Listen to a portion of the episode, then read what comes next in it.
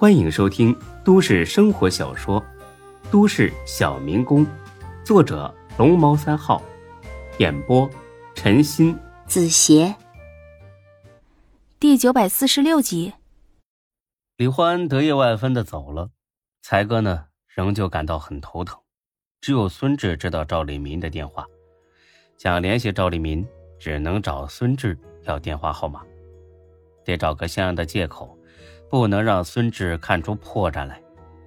想了一会儿，他准备给孙志打个电话，就说呢需要统计一下出席婚礼的贵宾的联系方式，骗出赵立民的电话号码。打过去，正在通话中。过了三分钟再打，仍旧在通话中。再过五分钟，仍在通话中。蔡哥等不及了，现在到了十万火急的地步。晚一分钟都可能造成更坏的后果。他知道今天孙志还没出门，心想干脆回家找他当面说：“大姐啊，店里你盯一下啊，我回家拿点东西。”“好，你去吧。”骑上了小电驴，一路狂奔。此时此刻，孙志仍然在打电话，是中国正打来的电话。中国正告诉他，赵立民刚刚来了一个电话。说孙志他们举办婚宴的蓝天大酒店的老板，因为卷进一宗非法集资案，被公安机关拘留了，几个股东也一并抓了起来。为了尽最大的程度挽回受害者的损失，法院于半个小时前查封了这家酒店。赵立民知道孙志和钟小雪将会在这家酒店举办婚宴，所以收到消息后，第一时间就告诉了钟国正。钟国正听了很是着急。毕竟这是女儿的终生大事，每个环节都力求完美。突然出了这种事，实在让人措手不及。他问赵立民能不能在法律许可的范围内，让当地法院推迟一下查封的日期。赵立民很想帮忙，但是事情已经超出了他的控制范围，因为就在他打电话的功夫，那些受害者已经聚集在政府门口，请他出来主持公道。而且还有人把视频传到了网上。如果这个时候还不封了酒店，会造成更坏的影响。赵立民的原话是这样说的：“老领导啊，这个案子涉案数额太大，各方面的关注度都很高，并且开始已经走程序了，想停下来几乎不可能。还有，如果让人知道是因为您女儿结婚才推迟了查封的日期，万一让那些别有用心的人拿来做文章。”对你也是十分不利的，您要慎重考虑啊。这个道理，中国正自然懂。况且他本来就是一个十分正派的人，他虽然希望自己女儿的婚礼顺利举行，但也很同情那些无辜的被骗者，希望他们早日拿回属于自己的钱。好了，这个情况我了解了，你不要干预了，相关部门一定要秉公处理，尽快破案。还受害者一个公道，啊，是老领导，这家酒店是用不成了，我马上联系县城其他酒店，看看能不能接下这场婚宴。啊，那就麻烦你了，我等你电话啊。哎，好嘞。半个多小时之后，赵立民给回复了，不但本县的酒店全部订满了，就连周围几个县市区的酒店几乎也都订满了，倒是有几家酒店还有空席。但离着孙志老家已经超过了七十多公里，在老家拜完天地之后，再去这么远的地方吃饭，根本不现实。听到这种消息，向来稳重的钟国正皱起了眉头，这可怎么是好啊？犹豫了一下，他决定赶紧把这件事啊告诉孙志，因为这是两家人的事儿，应该由两家人商量着来办。孙志一听，当场懵逼了。前一秒他让才哥多加几桌，后一秒就被查封了，这他妈是在电视剧里才出现的情节吧？不过虽然有些始料不及，但他知道钟国正不会骗自己，当务之急是赶紧想办法。可是想破脑袋也没有什么思路。挂了钟国正的电话，正准备问一下才哥到底是什么情况呢，才哥就气喘吁吁的推开了门。哎孙志啊，你你跟谁打电话呢？一直在通话中啊啊！孙志那叫一个上火，好你个刘永才呀！别的事瞒着我也就罢了，这种事也瞒着我。当初可是你订的酒店，留的也是你的联系方式，我就不信酒店没把这个情况通知你。彩哥，你是不是应该告诉我点什么呀？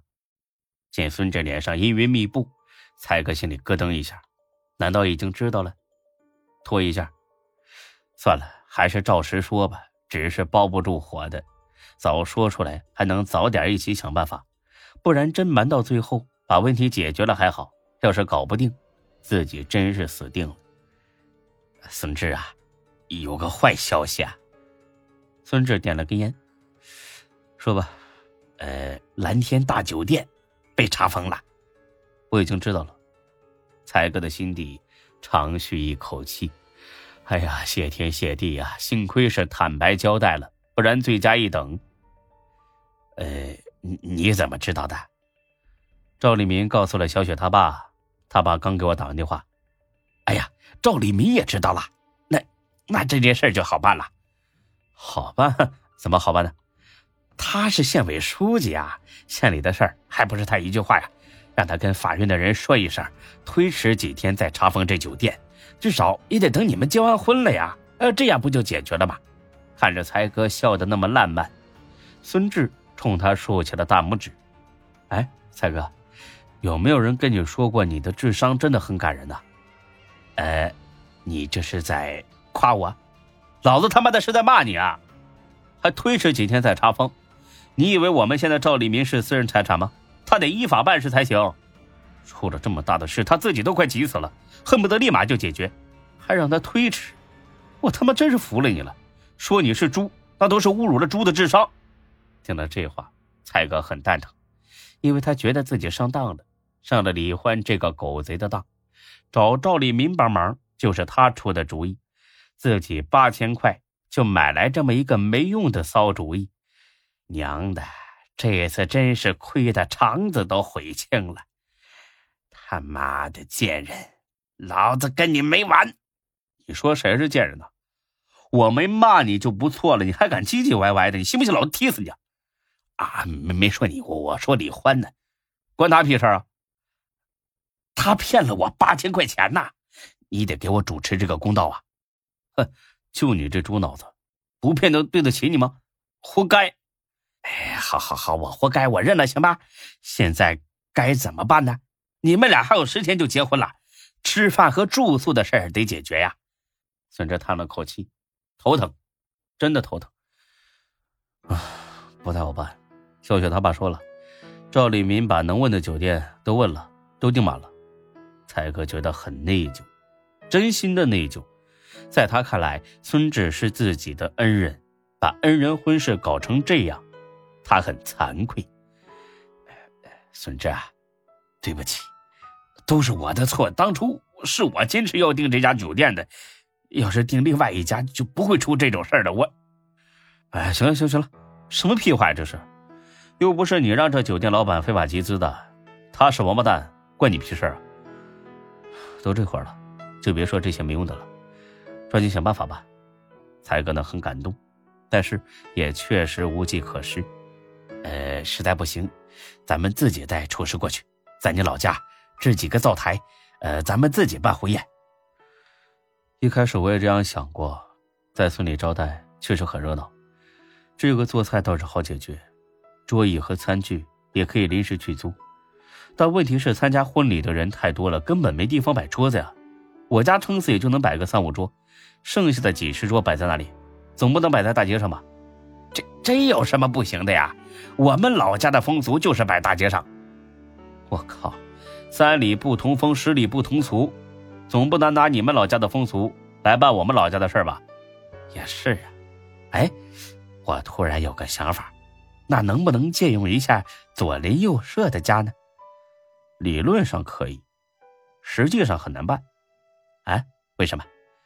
这又不是人家自己家里办喜事儿，还得给你倒腾屋子、倒地方，不够麻烦的。哎呀，这个好说。啊你给他们买点礼物啊，乡里乡亲的给钱太见外了，买点礼物正合适。你想一想，半个村里都是你家喜宴，这他妈比去酒店可喜庆多了。本集播讲完毕，谢谢您的收听，欢迎关注主播更多作品。